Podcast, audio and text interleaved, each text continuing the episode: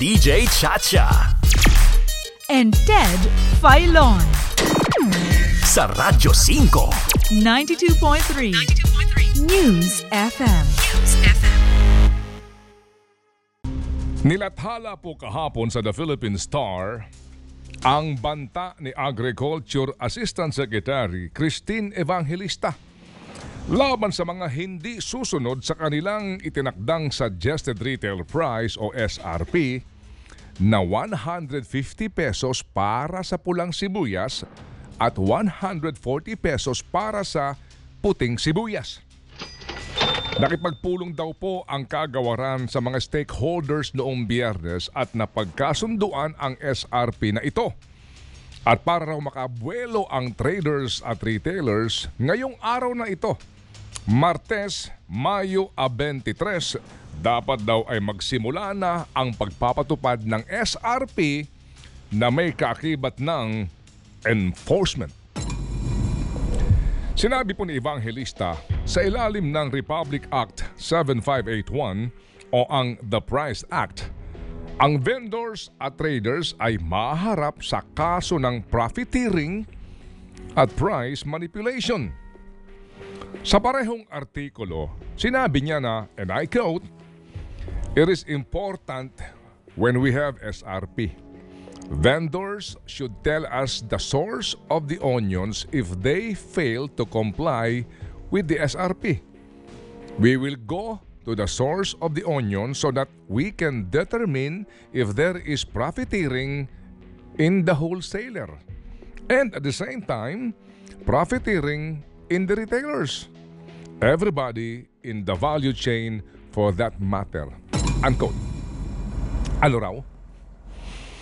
Kapag daw hindi nakasunod sa SRP ang vendor, aalamin nila kung saan niya kinuha ang sibuyas na kanyang ibinebenta. At bakit daw nga mahal ang benta? Sandali lang. Kailangan pa ba ng SRP para lamang matukoy ng Agriculture Department ang sinasabing nagsasamantalang wholesaler ng sibuyas? Nakakadismaya din pong malaman na umamin mismo si Asik Evangelista na sa kanila pong mga nagdaang pagtatakda ng SRP sa sibuyas ay walang sumunod. Hindi po ba't minsan na po silang nagtakda ng 250 pesos per kilo na SRP noong pong Disyembre ng nakaraang taon? At 125 pesos SRP sa imported na puting sibuyas nito lamang Pebrero. Subalit, wala namang sumunod. May naparusahan ba sa mga hindi sumunod? Wala. Wale. Anong sinasabi ni Evangelista na kasong profiteering at price manipulation kung hindi susunod ang vendor sa SRP? Ano ang sinasabi po ninyo, ma'am, na provision ng Price Act tungkol sa SRP? Isinasaad po sa Implementing Rules and Regulations ng RA 7581 o the Price Act. Sa ilalim po ng Rule 9 na ang implementing agency sa kasong ito, ang Department of Agriculture ay maaring kung kinakailangan maglabas ng suggested retail prices para sa particular na basic necessities and slash or prime commodities kung saan nabibilang ang sibuyas. For the information and guidance of concerned trade, industry, and consumer sectors.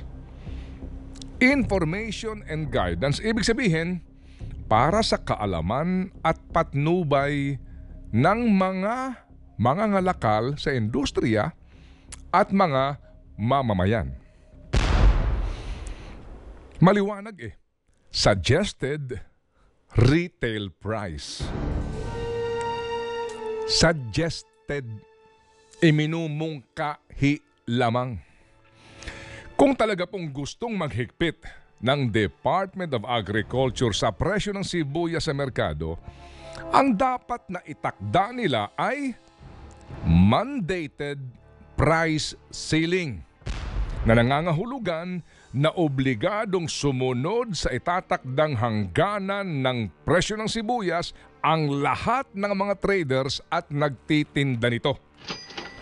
Sa ilalim po ng batas, ito'y pwedeng gawin kung merong laganap na manipulasyon sa presyo ng basic at prime commodities.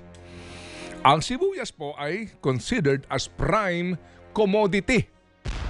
Kailangan lamang na magrekomenda ang implementing agency o ang Price Coordinating Council sa Pangulo ng Pilipinas para magtakda ng mandated price ceiling.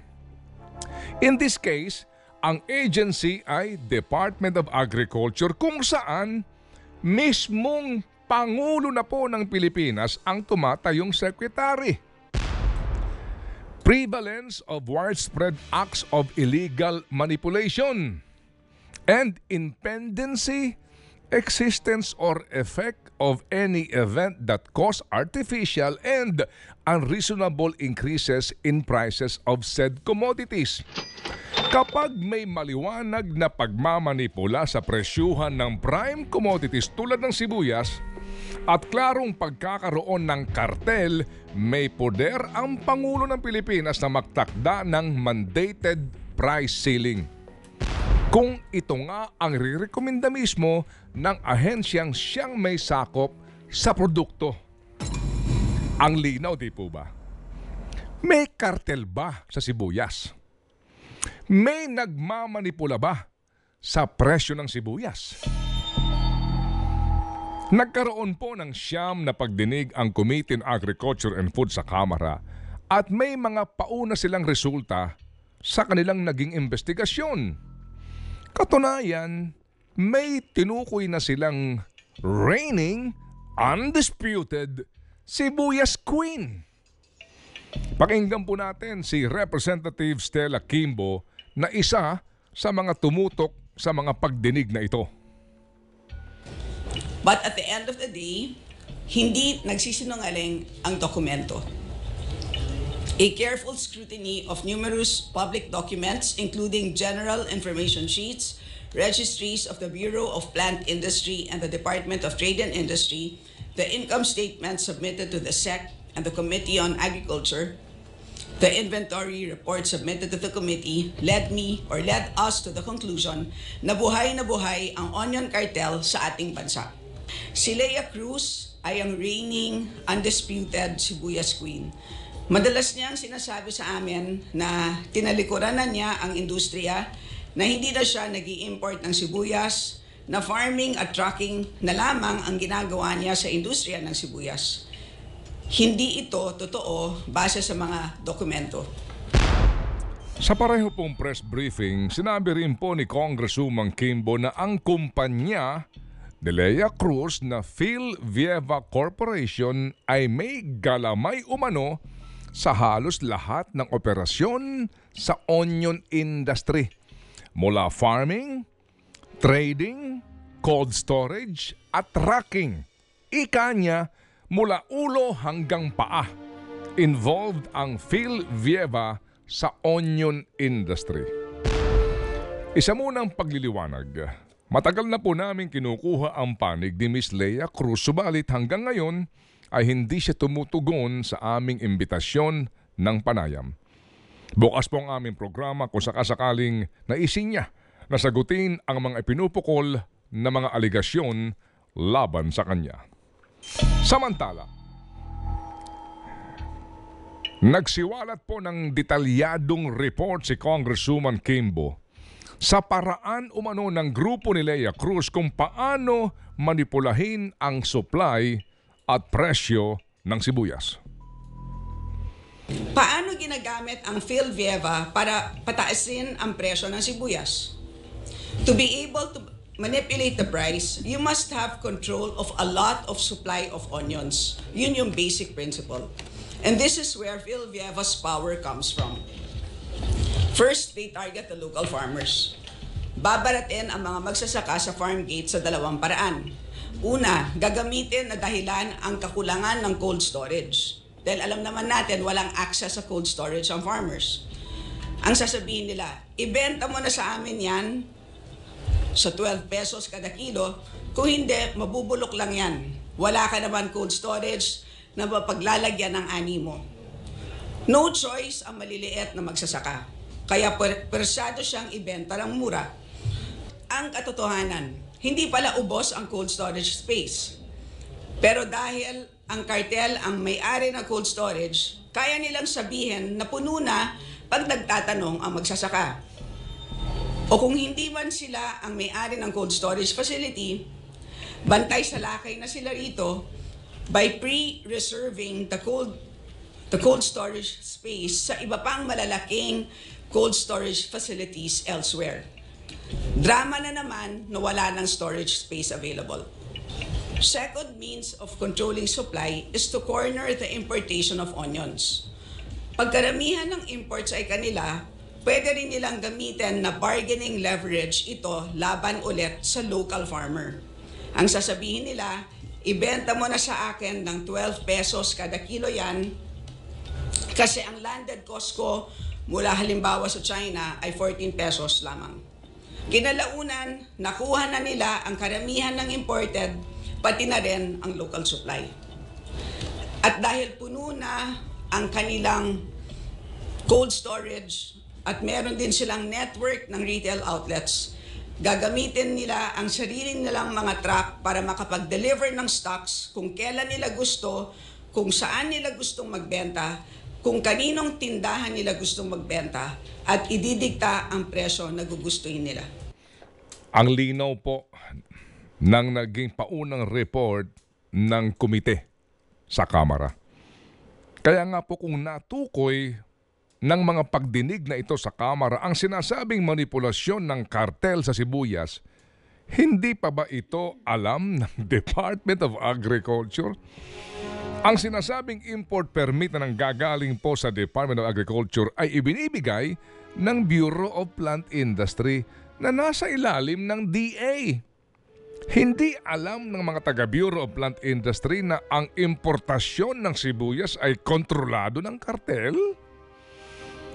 Minsan na pong tinukoy ang pangalang Lilia M. Cruz, also known as Leia Cruz, sa ginawa pong malalimang investigasyon noon ng Department of Justice Office for Competition tungkol sa nangyaring manipulasyon ng presyo po ng bawang taong 2013 hanggang 2014.